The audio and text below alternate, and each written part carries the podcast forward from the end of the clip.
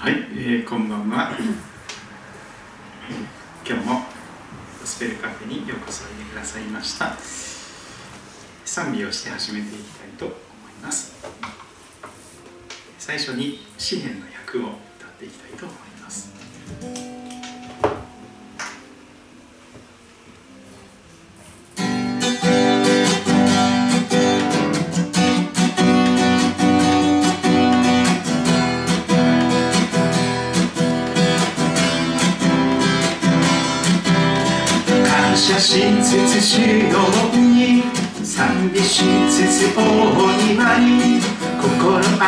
合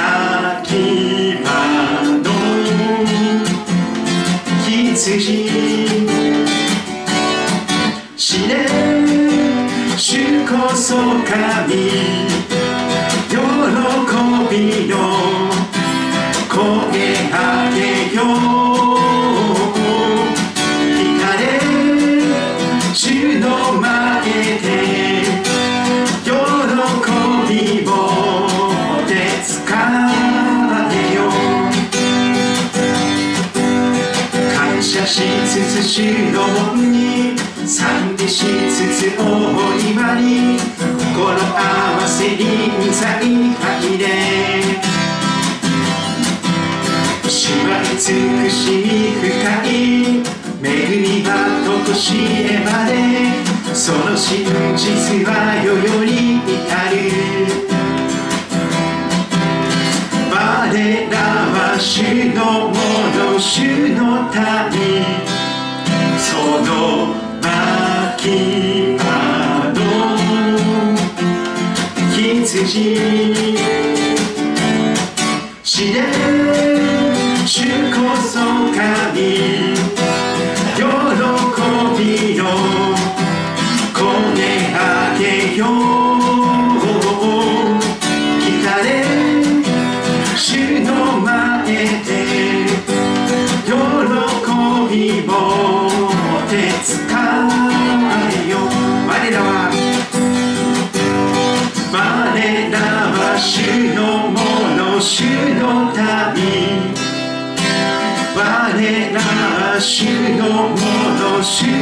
の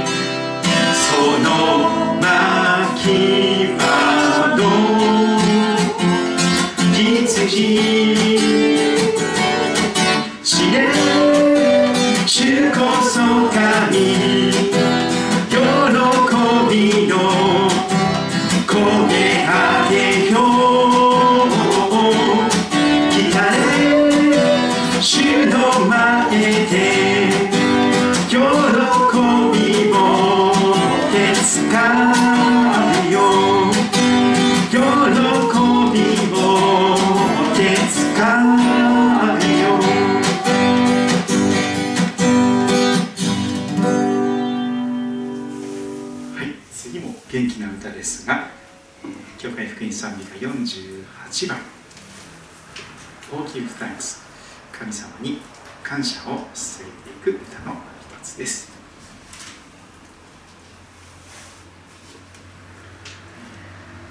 教会に来ると感謝という言葉が多いんですよね。やったら教会の外ではほとんど使わない言葉だと思いますがまあありがとうということですよね。でありがとうというのは漢字で書くとですねありがたいというありあることが難しいほとんど奇跡に近いありえないことが起こっているということがあるのですごく感謝ありがとうということが出てきます、えー美味しく食事ができたりとか夜ぐっすり眠れたりとかまた一日無事に仕事から守られて帰ってこれたりとかいろんなことでですね実はありがたいことが毎日連続なんですけども、えー、その一つ一つのことを覚えながら神様に感謝をありがとうを言うことができたらなと思っています。ギブタックスを歌っていきます。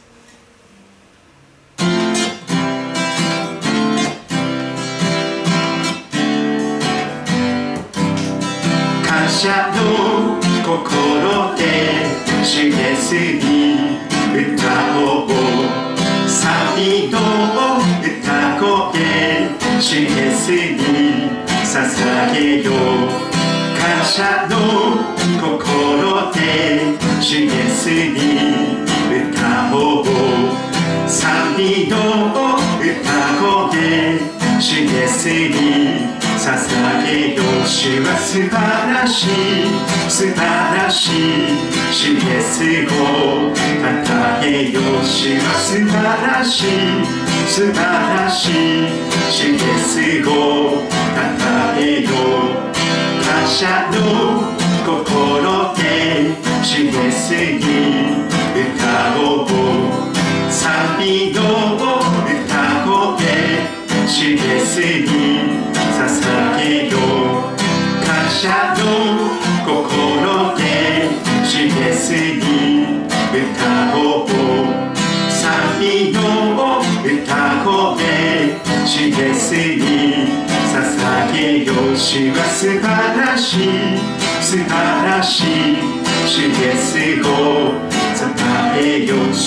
素晴らしい素晴らしい主イエスを称えよ。はい続けては皆さんよくご存知の歌だと思いますが驚くばかりの「アメージング・グレース」を歌っていただと思います。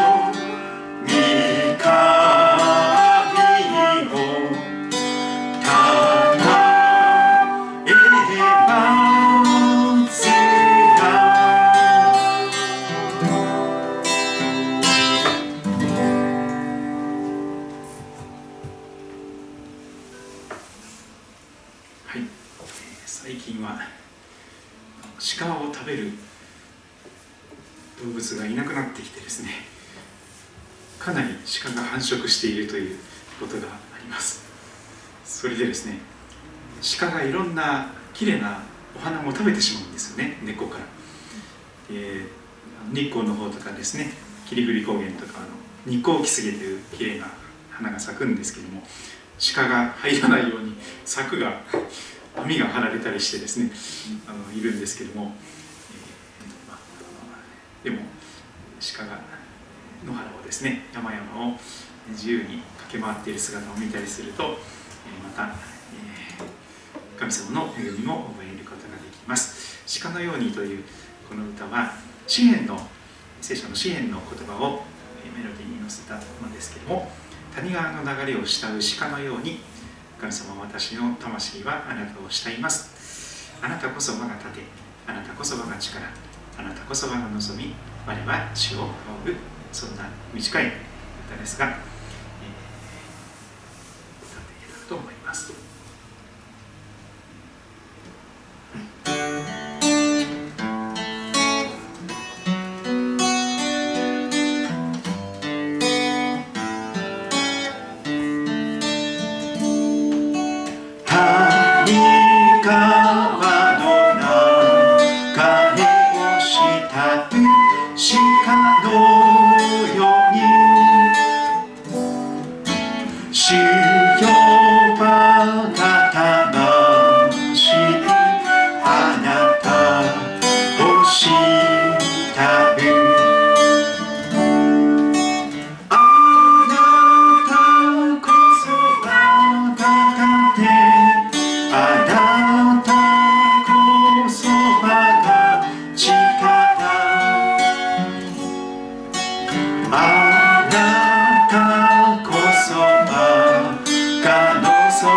たら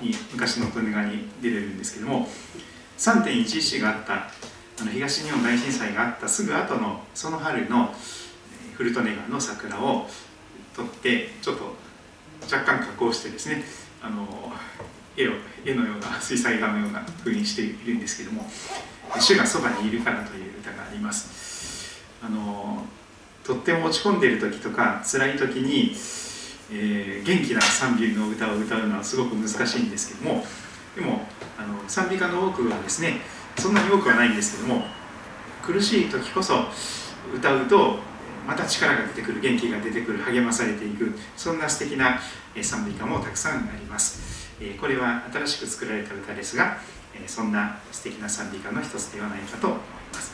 竹中真知子さんという方が作ってくださった歌ですが「主がそばにいるから」という歌をと思います。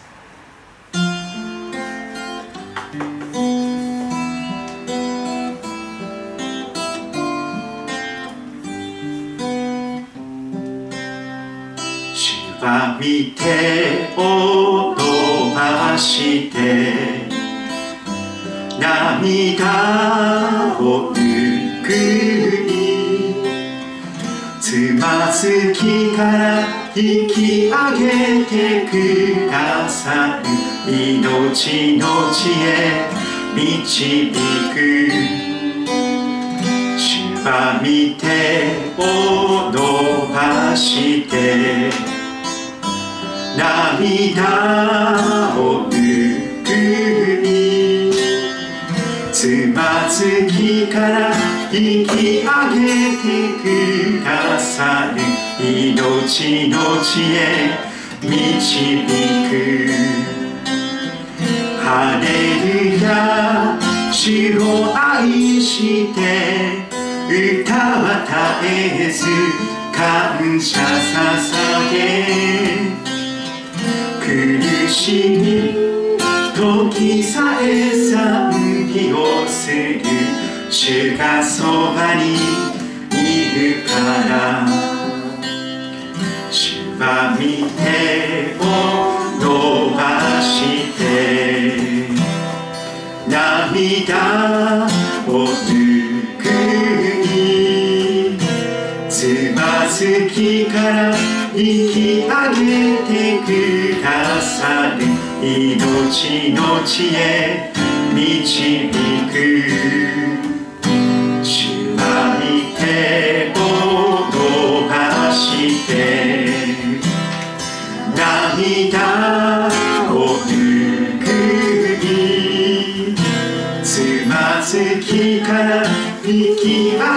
てくださる。命の地へ導く。ハレルヤ主を愛して歌は絶えず感謝捧げ。苦しい時さえ賛美をする。主がそばにいるから。ハレルヤ。ハレルヤ。主を愛して歌は絶えず感謝捧げ。苦しい時さえ賛美をする。主がそばにいるから。主がそばに。主がそばにいるから。主がそばに主がそばにいるから。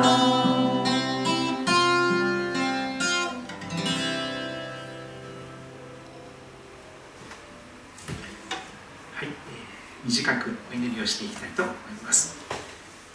天の神様今週も金曜日の夜を迎えることができました。いろいろとバタバタしたこともありましたし落ち込んだり喜んだり泣いたり笑ったりしたこともあるかと思いますがそれぞれの歩みをここまで守ってくださったことをありがとうございます。神様今静まってあなたの、えー御言葉を味わっていきたいと願います。主をお語りください。しもは聞いております。今日も聖書のことが少しでもよく分かりますようにまたあなたの素晴らしさが少しでもよく分かりますように助けて導いてください。イエス様の名前によってお祈りいたします。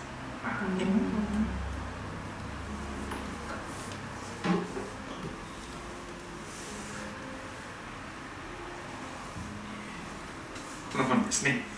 これだけは覚えておきたい聖書の言葉百。ロバート・ J・ モーガンさんが書いてくれました「命の言葉社」というキリスト教の出版社があるんですが、えー定価が2500円プラス税ですから、少しお小遣いを貯めて買っていただきますと一生使える本の一つかなと思っています。聖書とても分厚い66巻の図書館なんですけども最初から最後まで読むのも素敵なんですけどもなかなかですねあのポイントがわからないと迷ってしまうっていうですねあの富士の樹海の中に入り込んでしまうようなこともありえますからあの道しるべがないとですねあのということでこれは100の道しるべになっております。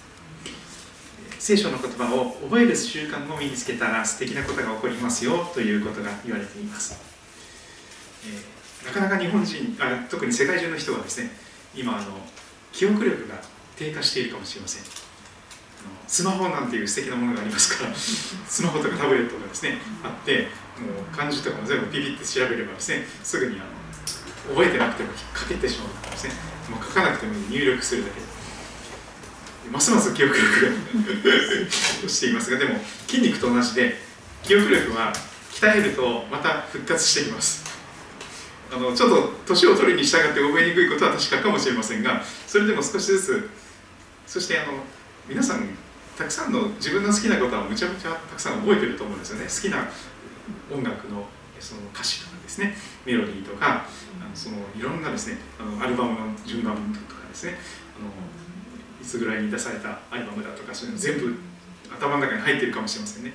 野球が好きな方はその好きな球団の選手の名前を全部知ってますしそれからその守備も分かってますしから補欠の選手までですね1軍2軍3軍と全部知ってるかもしれません。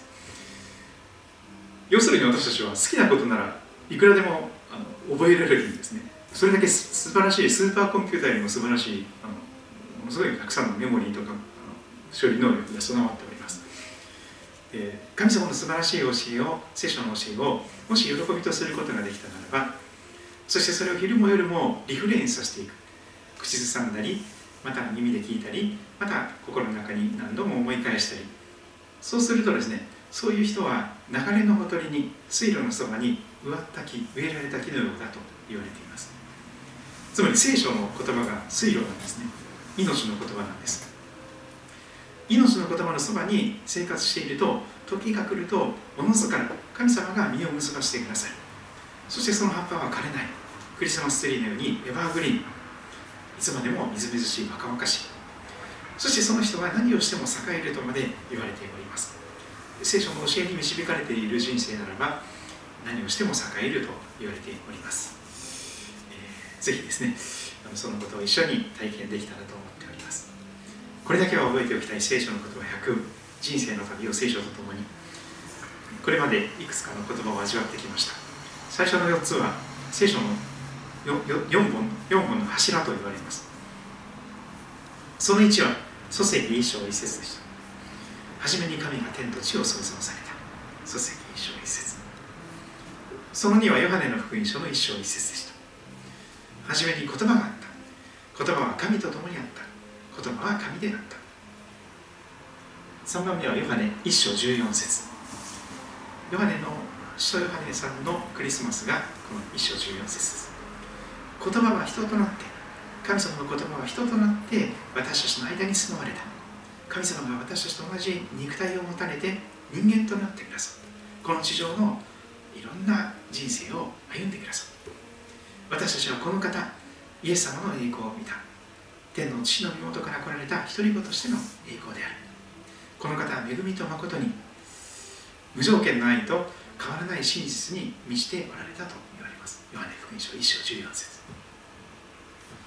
で4番目は聖書の中の聖書と言われる3章16節ですね。ヨハネの福音書。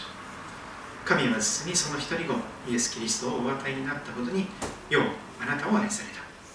それは御子を信じる者が一人として一人として滅びることなく永遠の命を持つためである言われます。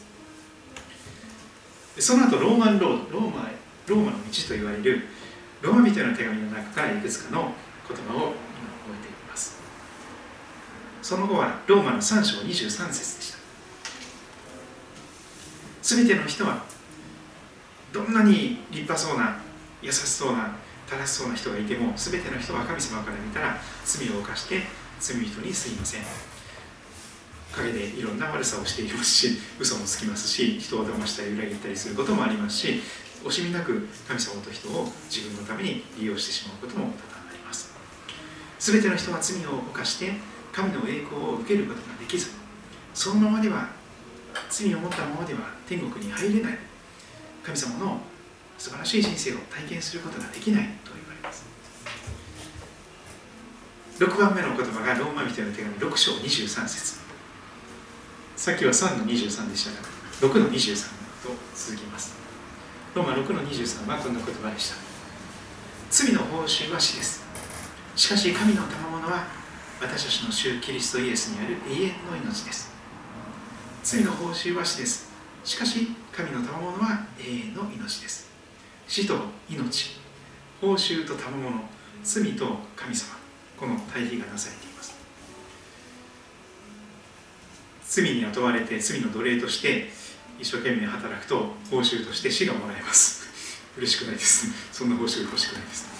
でも神様のくださる報酬ではなくて何これだけやったからこれだけ頑張ったからご褒美ちょうだいとかっていうそういう報酬ではなくて神様はギフトとしてプレゼントとして賜物としてくださいます。永遠の命を。永遠の命はあまりにも高価なものなので一生懸命努力して良い行いをしたりとか頑張ってもそんな方法では代金を払う方法では天国の永遠の命を手に入れることはできません。でもギフトであれば受け取ります。いただきます。と言って受け取れば誰でももらえる。それが永遠の命です。何か一生懸命頑張っていい子にならなくてもいいんですね。ただ受け取るだけで永遠の命はあなたのものになります。その7前回見たところですね。しかし私たちがまだ罪人であった時まだ弱かったり不経験だったりまた神様に神様に敵対してですね神様の敵として神様を殺してしまうようなそういう神の敵であった時そんな時にキリストがイエス様が私たちのためにあなたのために死なれた。正しい人のためならほとんど死ぬ人いないでしょう。立派な人優しい人ならもしかしてその人の身代わりになる人があるいはいるかもしれない。しかし誰が憎たらしい敵のために命捨てれるでしょうか。あなたを傷つけてくる人あなたに攻撃してくる人あなたの悪口を言ったり陰口を言ったりあなたを引きずり落とそうとするそういう人を誰がその人の身代わりになることができるでしょうか。でも神様の愛はまさに敵を許し敵を愛する愛なんです。イエス様は言われ教え言われた口で言われた教えとその行いが見事に一緒が一体化している方でした。よく有名なことはありません。右の方を打たれたら左の方も向けなさいとか。これ人間には絶対できないことだと思いますがでもイエス様はそれを実際にしてくださったんです。右の方を打つような人に左の方も向けてください。そして私たちはその左の方も打ったんですけどもそれで十字架にかけてイエス様を殺したんですけどもでもイエス様は十字架の上で天のお父さん彼らを許してあげてください。彼らは何をしているか分からずにとんでもない悪さをしています。でも私が身代わりに彼らの身代わりになりますから私に免じて彼らを許してあげてください。それが十字架の意味です。キリストが私たちの身代わりとして死なれた苦しまれたことによって神様に見捨てられたことによって罰を受けたことによって神様は私たちを許し神様の子供として受け入れようとなさっている。あなたは愛する一人を身代わりにしても惜しくないほどに高価で尊いかけがえのない大切な人なんだということですね。救う価値のあるあり助ける価値のある人としてあなたは神様に愛されています。今日見たいのはローマのその8ですけど10章9節。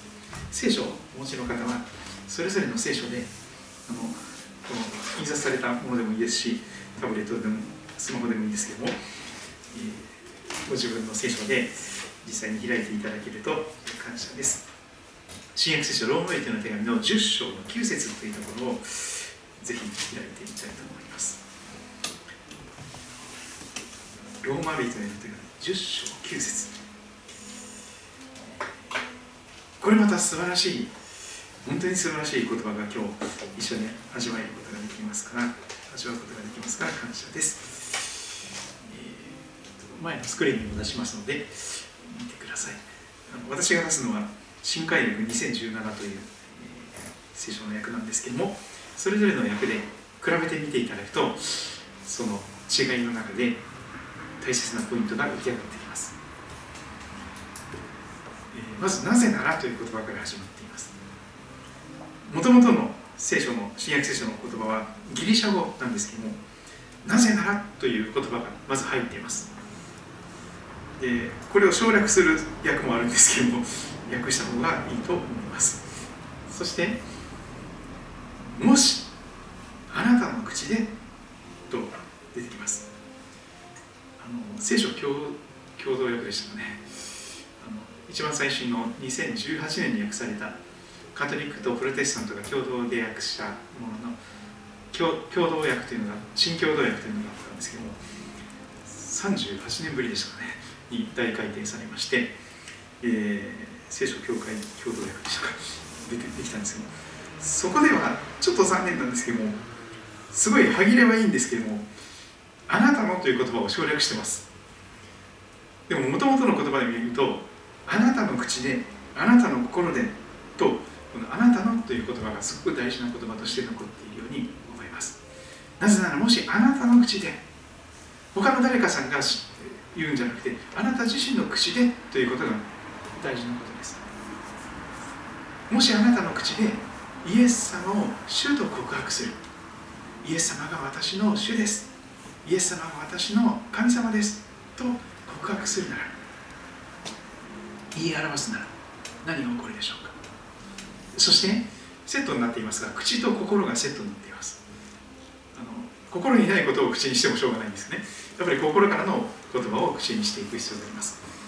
ですから形式的なことではなくて心と口が求められます。同じようにあなたの口であなたの心でと、強調されているんですね。なぜならもしあなたの口でイエスを主と告白しあなたの心で神はイエスを死者の中からよみがえらせた。よみがえらせた、まあ、にわかに信じがたいことかもしれませんが死んだ人を死んだイエス様を十字架につけられてですねその日のうちに十字架から取り下ろされて遺体となってそしてお墓に葬られた。で3日間はお墓の中に埋葬されていたんです。ところが3日目の朝ですね。金曜日に十字架に貼り付けにされて金土日。つまり日曜日の朝なんですけども日曜日の朝早くに女の人たちがお墓に行ってみると実はイエス様のお墓が空っぽになっていたんです。ご遺体がなかったんです。今でもそのイエス様が埋葬されたお墓というのはイエス様にありますけどもないんですお骨が。これが一段一大歴史的なことですけどあの世界三大宗教ってありますよね。イスラム教今かなりの勢いでヨーロッパとかだとですねあの特にイギリスとかだとですね昔教会だったところがイスラム教のモスクになったりしています。ムスリムという人たちは非常に多く増えています。特にあの虐げられた人たち難民とかそういう人たちの中に、えー、ムスリムはどんどん増えています。イスラム教は世界三大宗教の一つです。マホメットという方があの預言者として存在します。もちろん聖書の中のアブラハムさんとかいろんなものを大切にしますがでもイスラム教はですね片手にコーラン片手に剣という形で戦いを積極的にしていきます。もちろん穏健な人たちもいますがでも攻撃的な人たちも、まあ、それはどの宗教でも同じですがイスラム教を作ったマホメットさんはあのお墓があってですねそして骨がそこに埋葬されています。もう一つの世界的な宗教仏教ですね。シャクソンとかお釈迦様と言われる存在はあのたくさんの人たちに仏教のいろんなあれがありますがその中で大切にされています。お釈迦様も亡くなってですねそして骨があります。でぶっしゃりと言いますが世界中にそのこれはお釈迦様の骨だと言われる骨がいろんな寺院とかその中に安置されているんですよね。イスラム教を作ったマホメットさんもお墓にお骨があります。仏教を作った、えー、シャクソン、えー、お釈迦さんも、お骨があります。イエス様の骨はありますか？嘘だよイエス様なんか復活してないんだよという人が一生懸命探したんですよイエス様の遺体を。骨を。いまだに見つかってませんよ。嘘だろそんな新人が生き返るなんてありえないでしょうっていう人たちは一生懸命イエス様の骨を探すんです。世界中2000年間探し続けられていますがいまだに見つかりません。なぜですか？イエス様はよみがえられて今も生きておられるからですこれを否定することができる人がいたらですね否定し試しに否定しようとしてみてください。世界中のキリスト教に反する人たちがもう一生懸命イエス様の遺体をそしてお骨を血眼になって探しました。だってそれを示すことができたらほらイエス様よみがえってないじゃないか嘘なん嘘っぱちの偽宗教名っていうふうにいっぺんでキリスト教潰れますよね。でもそれができなかったんです。本当にイエス様はお墓の中空っぽになっていたのであの日本にもそういう歌がありますよね。あの千の風になってる人がねちょっとまあ聖書的なところもありますしそうでないところもありますが私のお墓の前で泣かないでください。そこに私はいませんっていう歌があるんですよね。それがイエス様のお墓にまさに言えるんです。私のお墓の前で泣かないでくれそこに私もいないよ。ここにはおられません。よみがえられたからです。って天使たちも女たちに告げたんです。弟子たちもびっくりして見に行ったんです。でも本当にイエス様のご遺体がなくて遺体を巻いていたその布だけがそこに残っていてですね。肝心のご遺体がなくなっていて骨もない。そして40年近く復活されたイエス様がたくさんの人たち500人以上の人たちに現れたんです。もしイエス様のその復活されたイエス様の肉体を持たれた形でのその姿を目の当たりにしなければ世界にキリスト教が広まることはありえなかったでしょう。ありえないです。その当時新興宗教だったんですよ本当に。当時に本当にもう全然少数派の人たちなんかよくわからないイエスという人物が現れて自分をメシアだとところが十字架に貼り付けにされて殺されて死んじゃった。埋葬された。それで蘇れなかったらおしまいですよ。速やかに世界の宗教になることはありえなかったです。しかしキリスト教はもちろん西と東に分かれていたりカトリックとプロテスタントに分かれてしておりますがでもイエス様はよみがえられたということに関しては共通の理解があります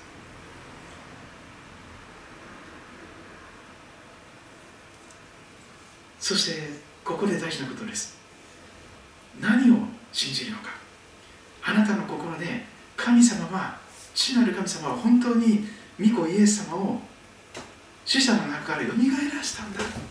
と信じるならと言われています。その復活の力。死が終わりではないんだ。ということを信じる。イエス様が過去の人じゃない。今も生きておられる。本当に肉体を持たれた形で今も生きておられる。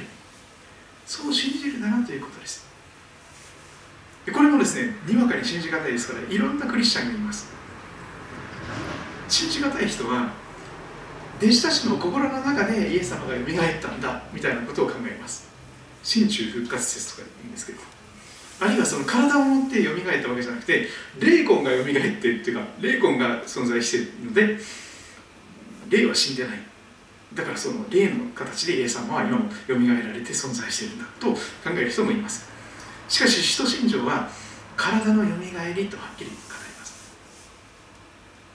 イエス様は新しい体を持ってでも古い傷はそのまま残っていました。あの最近は映画にもたくさんなってますよね。ちょっと過激なあまりにも残酷なシーンを描いている「パッション」という映画もありますけどあのちょっと見た人がですね心臓発作を起こして亡くなったりとかいろんなこのその血血とかそのなんかそういうの苦手な人が見るとすごいもうそっとしそうなその十字架に至るその苦しみが映像化されていますけども今あれを作ったメル・ギブソンという方はですね十字架にイエス様を釘付けにしていく場面で自分がハンマーを握ってその役を演じたと言われます。私がイエス様を十字架につけた張本人だということをその演出で示したかったでしょう。私たちも同じです。あんなやつは殺してしまえと言ってイエス様のことを十字架に釘付けにしていった。それが私たち罪人の姿ですよね。神様早く死んでくれでもそんなふうにして確実に死なれた。そうですね。ある方は死んでなかったんじゃないか。ということもあります。あの前回十字架刑の話をしましたけども十字架刑は致命傷にはならないんです。ですから普通は1日で死ねるということはまずなかったんです。少なくとも48時間ぐらい苦しまないと死ねない。ところがですねイエス様の場合は朝9時ぐらいに十字架に貼り付けられてそして午後の3時ぐらいにはもう息を引き取られたとなります。まさに全ての人の罪を背負って神に呪われた死として父なる神様にも見捨てられたんです。ですから本当に単なる肉体的な苦しみだけじゃなくてものすごい計り知れない霊的な苦しみ全ての人の罪を身代わりに背負ってそしてその神様に本当に見捨てられる神に呪われるという死を味わったのでイエス様でさえもおっしゃい祈られあの叫ばれました。我が神我が神どうして私をお見捨てになったんですか？その時には天のお父さんとは呼べなかった。我が神我が神どうして私を見捨てたんですか？完全に見捨てられたんですイエス様。あなたの代わりに。あなたが見捨てられることがないようにイエス様は身代わりに見捨てられたんです。そしてその日は次の日は安息日でした。土曜日。当時安息日は土曜日だったんです。しかしイエス様が復活した後には安息日は日曜日に変わりました。それも大きなことです。ユダヤ人は旧約聖書を信じる人たちは何千年も土曜日を礼拝の日として守っていたんです。でもイエス様が日曜日に復活したので礼拝する日安息日は日曜日に変えようって言って変えたんです。何千年も変わらなかった土曜日が日曜日になっちゃったんです。それだけでもイエス様が歴史的によみがえったということを保証するあの一つの根拠になります。日曜日に朝早くイエス様がよみがえられたからこそその日こそ本当に死に打ち勝つ希望の朝だ新しい朝なんだ。本当に新しい死に打ち勝つことができる人類が新しい永遠の命を手に入れることができるその朝が訪れた。その日こそ礼拝するにふさわしいということで。でもそのイエス様が亡くなった時には土曜日が安息日でした。で安息日に十字架に貼り付けにされたまま遺体をそこに晒し物にしたらそれも汚れると思って安息日になる前に遺体を取り下ろして埋葬しなきゃと考えたんです。それで普通それをするためには足のこのすねの骨を折ってですねそして呼吸ができないようにしてそ殺していくという作業がなされていくんです。死刑執行人は最後にですねこの囚人のその十字架刑の囚人の足の骨を折ってそして体重が支えられなくなって窒息して死ぬということで死期を早めるんです。でイエス様のところにも軍隊が来てですね確かめたんです。でもイエス様はすでに亡くなってました。念のために槍でぐさっと脇腹が刺されました。水と血が分かれて出てきました。明らかに死んだ人の死後の診断ですよね。水と血が分かれて出てくる。それでイエス様の足の骨は折られることがなかったんです。もう死んでたから。完全に心肺停止していて誰が見ても間違いなく死んでいる。完全に死んでいるということが分かったので膝のこのすねの骨が折られなくてそのまま取り下ろされて埋葬されたんです。イエス様は瀕死の状態だったので完全に死んでなかった。だからあの息を吹き返したんだという人がいるかもしれません。そうじゃないんです。完全に死んでました。本当に完全に心肺停止になってご遺体になってたんです。でも3日目の朝早くイースターの朝早くイエス様は墓の中からよみがえられてそしてその両手両足には釘の跡が残っていましたがもう置いていかない体病気にならない体そして永遠にその体は朽ちない。そういう体を持って復活なさいました。聖書の約束は死の向こうで完全な形で成就します。私たちも死の向こうでこそもう病気をしない体永遠に朽ちていかない。年老いていかない。その新しい体をいただけるんです。その先受けとしてイエス様は体のよみがえり死者の中からよみがえられたと信じるならばどうなるでしょうか。あなたは救われるからです。とこのローマ人の手紙。10章9節は約束しています。この赤でやったところがやっぱり大事だと思います。あなたの口であなたの心でそうするならばあなたは救われる。とても大事なことです。キリスト教はあの押し売り宗教ではありません。あの創価学会とかはですねなんか釈福とか言ってですね無理やり信じさせるみたいなことでやりますけどもうちの母の家族はほとんど創価学会に行ってるんですけど無理やり信仰を持たせるなんていうことはそれ本物の信仰になりませんからそういうことはしません。あなたが自分の意思で口で私のイエス様は私の主です。イエス様は私の神様ですと告白する。言い表すそしてあなたの心の中で神様は本当にイエス様を死者の中から蘇らせたと信じます。イエス様は生きても今も生きておられると信じます。とそう信じるならばあなたは救われる。親がクリスチャンだからとかそういうことでは救われないんです。ユダヤ人だからとかそういうことでも救われます。この血筋とか家系ではなくてですね自分の意思で自分が信仰を告白しなきゃいけない。自分が信仰を持たなきゃいけない。その時に初めてあなたも天国のパスポートをいただいて間違いなく今日死んでも次目覚める時には天国ということが保証されていきます。ここで言われる救われるというのは永遠の救いです。死んだ後に間違いなく永遠の命つまり天国に行くことができて目覚めることができるということです。どんな悪いことをした人であってももしあなたの口でイエス様は私の主ですイエス様は私の神様ですという信じ告白しあなたの心で神様は死人をよみがえらせることができるイエス様はその先駆けとしてよみがえられて今も生きてもらえると信じるならあなたは救われると言われていますローミトの手紙10章9節はキリスト教でどうやったら救われると教えているのって聞かれたらこれを出すといいですよね一生懸命頑張って良い行いをすることとかお布施をすることとかですねたくさん多額の献金をすることとかなんか一生懸命奉仕することそういうことではないんです仮にもし皆さんがたくさん献金をしてくださったとしてもなんか教会のお掃除とかいろいろ手伝ってくださったとしてもこれをしてなければ救われないんです。本当にこれは個人的なパーソナルな問題です。プライベートな問題です。誰に強制されてでもなく本当にイエス様あなたを主として信じます。イエス様を主として信じます。神様と信じます。その説明が大事ですね。この主と告白するということは神様ということを認めるということですね。つまり自分の中で一番大事な方なんだということを告白するということです。彼氏よりも彼女よりも夫よりも妻よりも親よりも子供よりも孫よりもイエス様が一番ということを告白するということ。です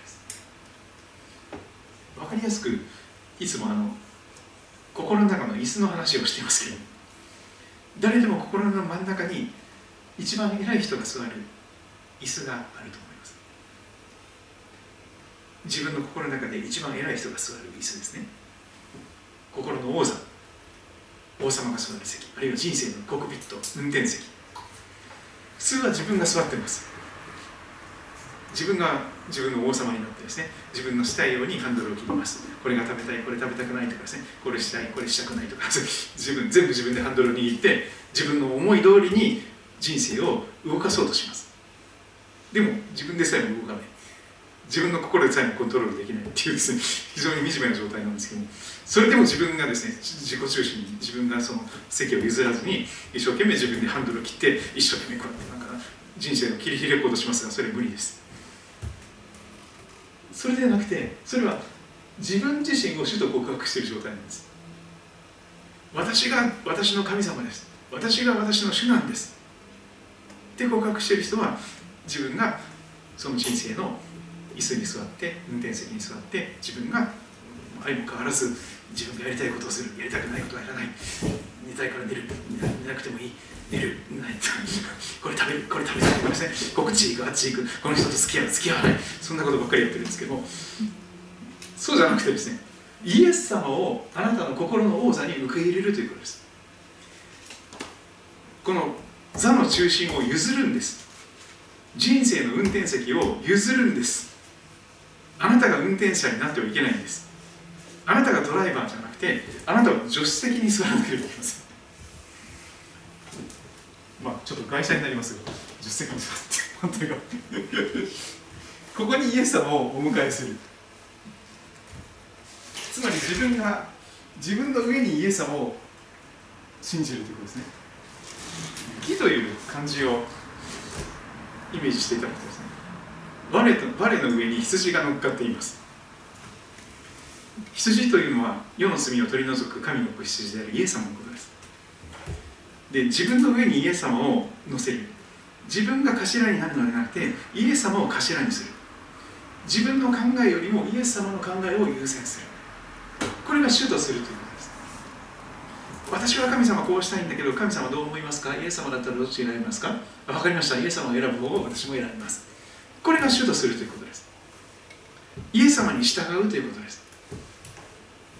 イエス様と相談してですねイエス様あの人憎たらしいんですけど許してあげるべきですからね。許したくないんですけども。でやるやりますよね。でちょっとどう考えても許しがたい人なんですけどどうしますかねイエス様とかって。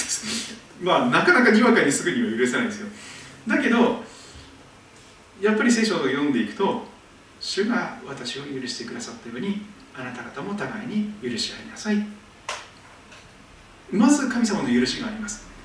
こんなどうしようもない自己中心なものをそれでも受け入れて許して愛してくださっている神様の愛が分かってくるならば許されたものとして主が私を許してくださったように誰かを許すこともできる心に変えられてきます。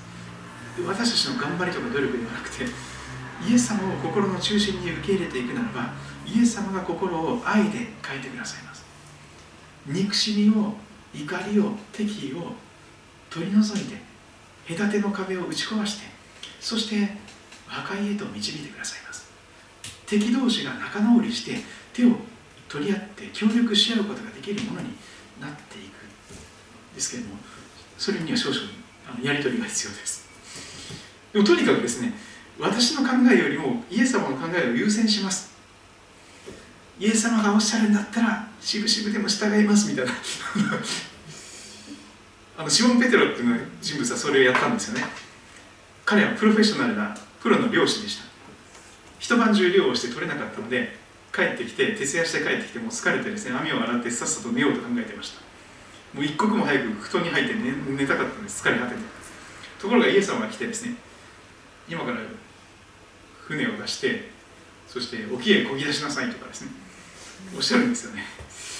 でペテロは最初文句言いました。イエス様は私も一晩中やってや何も一匹も取れなかったんです。漁師ですよプロですからね。もう魚いるとこ全部分かってたはずなんですけど全もう坊主でした。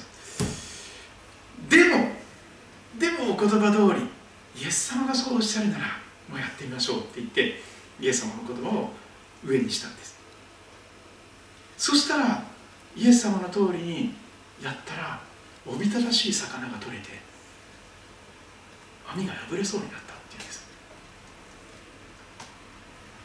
あなたがもしイエス様を自分よりも上に置いていくならばすごいことが起こります。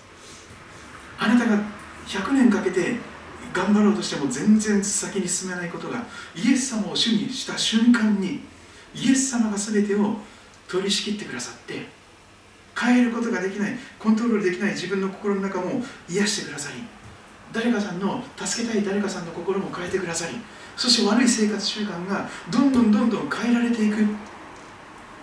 やめたいと思っているものがやめられるようになる。そういう奇跡をもし皆さんが本当に体験したいと願うならば心の王座を明け渡す必要があります。いつまでも自分が座ってちゃダメなんです。あなたが神様だったらダメなんです。あなたが主人だったら何も変わらないんです。本当に何も変わりません。それはこれじゃないんですよ。口先だけでイエス様を主と告白しても意味がないんです。本当に私の神様だとするならばイエス様を運転席に迎えなければならない。彼氏でもなく彼女でもなく夫でも妻でもなくお金でも財産でもなくイエス様を座の中心に受け入れる必要があります。その時にだけ私たちは本当に心の中が全く新しく変えられます。私の心の中はイエス様を座の中心に迎えるまではもう木枯らしが吹いていたんです。今の季節にぴったりの心でしたね。なんか風がピューって吹いてきてですね。なんかこう葉っぱが舞い散っているような心の中虚しくて孤独で真っ暗で。そしてもう早く死にたいとなんで生まれてきたんだろう。なんで生きていかなきゃいけないんだろう。早く死んだら楽になれるのに。そればっかり考えていました。でも本当に私が一生懸命取り仕切っていたからそうなっていたんです。申し訳ありませんでした。私が神様だってイエス様が神様です。どうぞ私の心の王座にお入りくださいって言って。イエス様を受け入れて受け入れた時に私の心の中から虚しさがなくなったんです。論理で孤独で虚しかったんです。全部解決されました。生きる喜びが早く死ななくてよかった。じゃなくて私生かされている。自分の力で生きてるんじゃなくて生かされている。愛されている。許されている。その喜びと平安と感謝があき溢れ出てきて音楽好きでもなかった私がギターを買い込んでですね一生懸命練習してですね弾き語りできるようになったんですよね。奇跡ですね。今でも音符読めないんですけど。音符読めないで全部耳コピですよ。コードだけ覚えて。それでも賛美できたらいいじゃないですか。あのトニー・マイネルさんとかってすごいギター好きな人いますけど彼も楽譜読めないんですよね。別に楽譜読めなくていいんですよ。弾けたら。楽しめたら音楽を。どんな形でもいいと思うんです。自分ができることはそれぞれ違うと思います。でも喜びがなければ生きる力がなければ生きる希望がなかったらすぐにへし折りますよね私たちの心。立ち直れなくなりますよ。でもあなたの力で頑張らなくてもいい。全部イエス様に明け渡してお任せする。イエス様どうぞ。私の人生をこれから導いてください。私をあなたが、ね、望むような人に作り変えてください。私本当は優しい人になりたいんです。愛の人になりたいんです。いや暗闇に負けたくありません。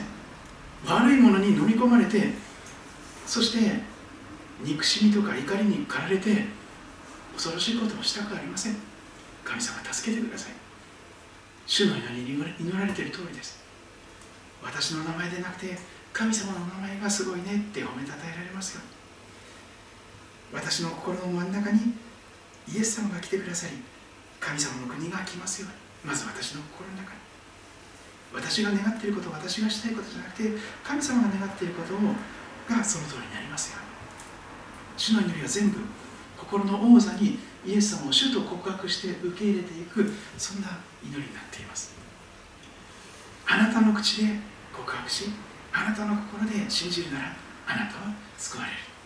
すごくシンプルに分かりやすく書かれている 10, 10章9節をぜひ知っていただけたらと思います。頑張って努力して修行して立派な人にならなくてもいいんです。そのまんまの姿でイエス様を信じ受け入れていただきますとどんな人であってもまさに悪人が救われる。日本では親鸞という人がですね非常に近い聖書に近い浄土真宗というものを作りました。悪人正気悪人でもどうやったら救われるんだろう。みんな悪いものだ心の中邪悪なものに満ちている。どうしたらいいんだ誰か他の人が助けてくれる以外にない。自分が自分の救い主にはなれない。そのことをぜひ知っていただけたらと思います。God bless you を最後に歌っていきたいと思います。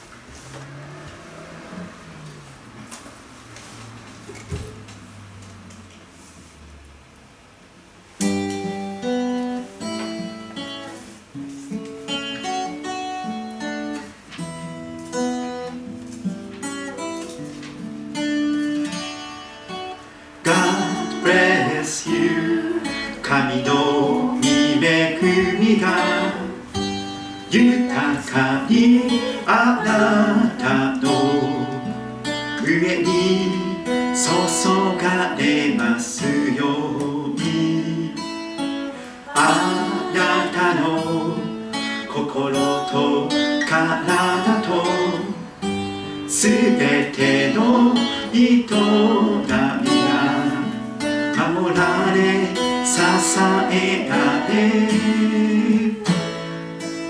喜びあふれるように私は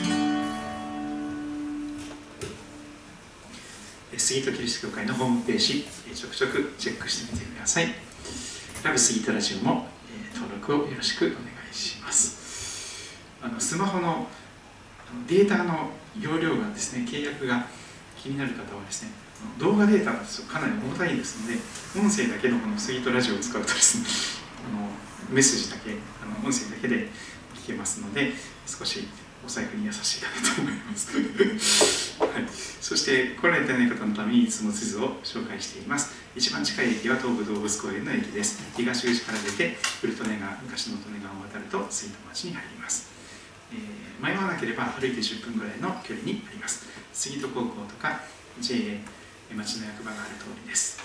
旧日光街道になっています、えー自転車とか歩きでこの辺ブラブラするとですねちょっと古い街並みを楽しむこともできますのでぜひ遊びに来てください、えー日曜日は朝10時半からと夜8時から2回ほど礼拝をしています。マスクをしてお伝えくださればと思います。月曜日祝日以外は教会は朝8時半から夜9時ぐらいまで開けています。ぜひ、えーゆっくりくつろいでいただいてもいいかと思います。以上でえー雰囲気終わっていきますが今日も、えーありがとうございました。皆さんの上に神様の祝福が豊かになりますように。またお会いしましょう。またブレス